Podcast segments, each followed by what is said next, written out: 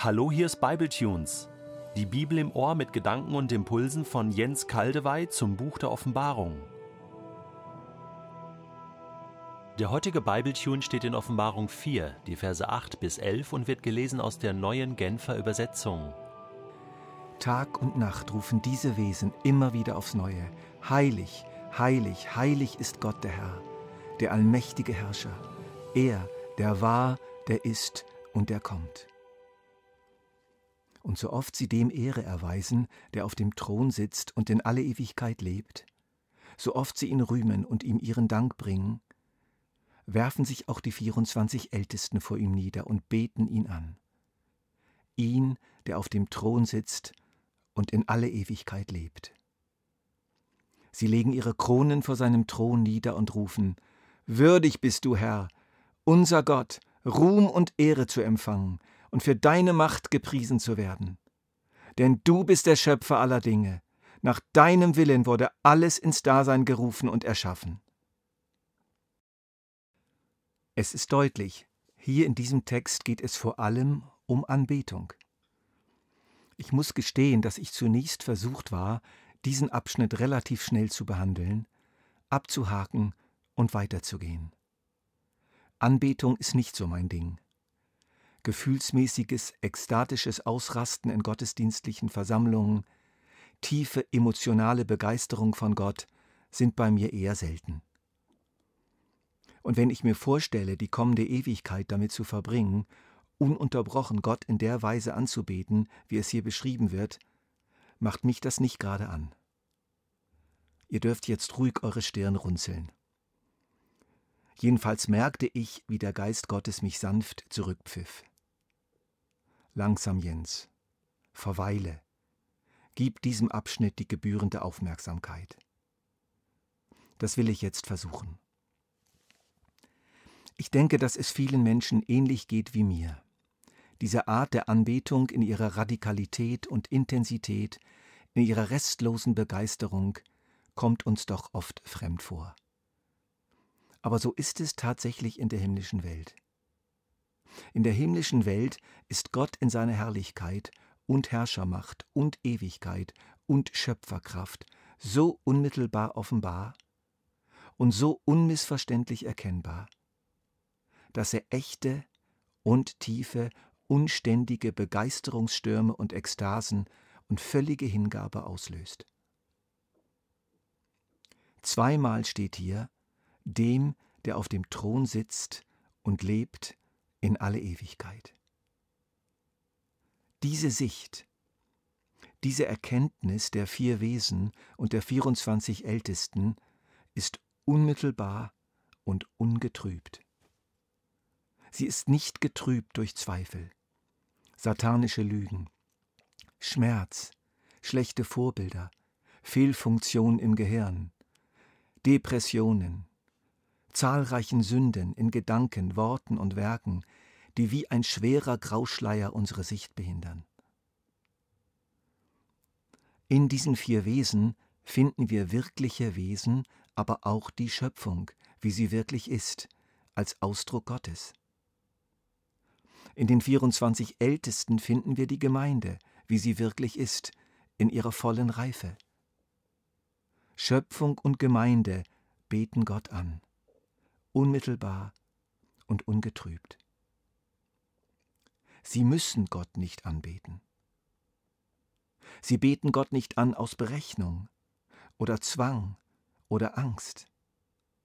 Sie beten Gott an, weil sie es aus tiefstem Herzen wollen, weil er tatsächlich der Anbetung würdig ist.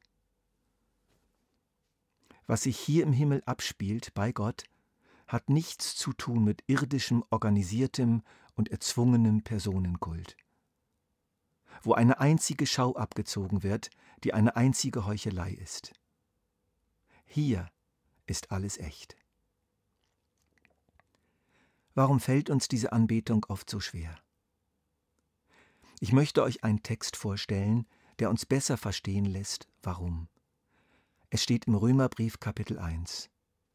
Hier wird nicht der Himmel beschrieben, sondern die Erde, aber das Thema ist das gleiche Anbetung.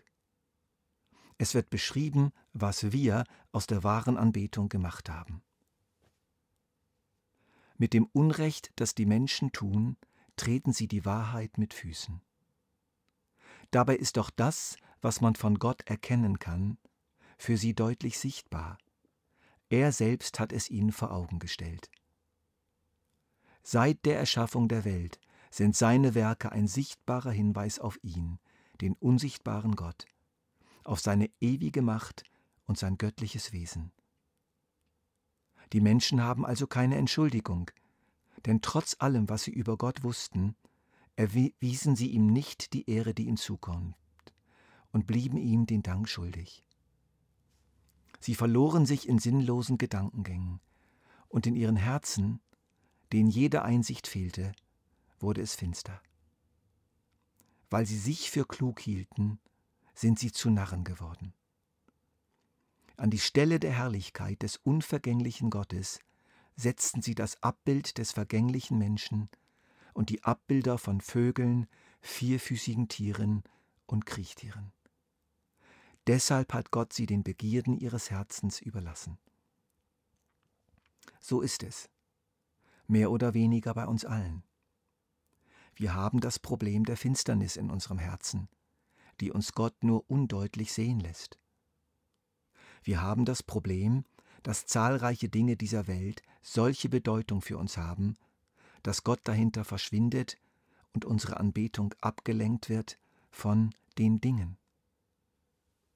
Wir haben das Problem, dass wir zwar Gott begehren, aber noch vieles andere auch noch so ist unsere Erkenntnis Gottes einfach nicht mehr unmittelbar und klar, sondern getrübt, und deshalb ist auch unsere Anbetung so schwach.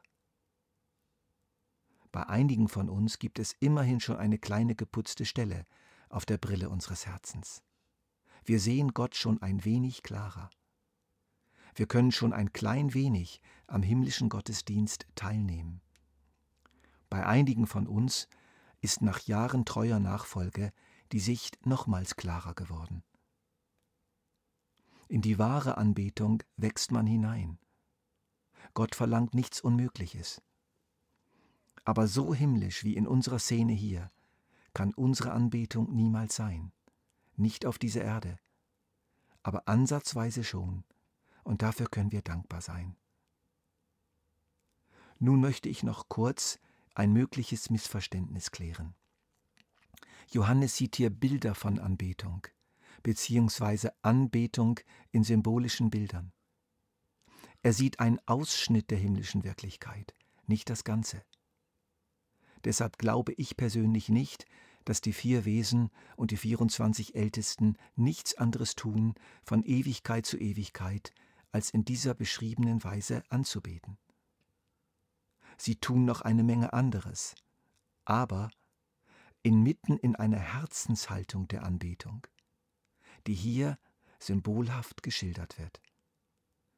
In ihrem Herzen also immer und immer wieder auch mit ihrem Körper drücken sie ihre Begeisterung für Gott aus. Du darfst wissen, es wird dir im Himmel vor Gottes Thron nie langweilig werden. Du wirst immer wieder neu von Gott fasziniert sein. Dein Herz wird nicht mehr anders können, als ihn anzubeten.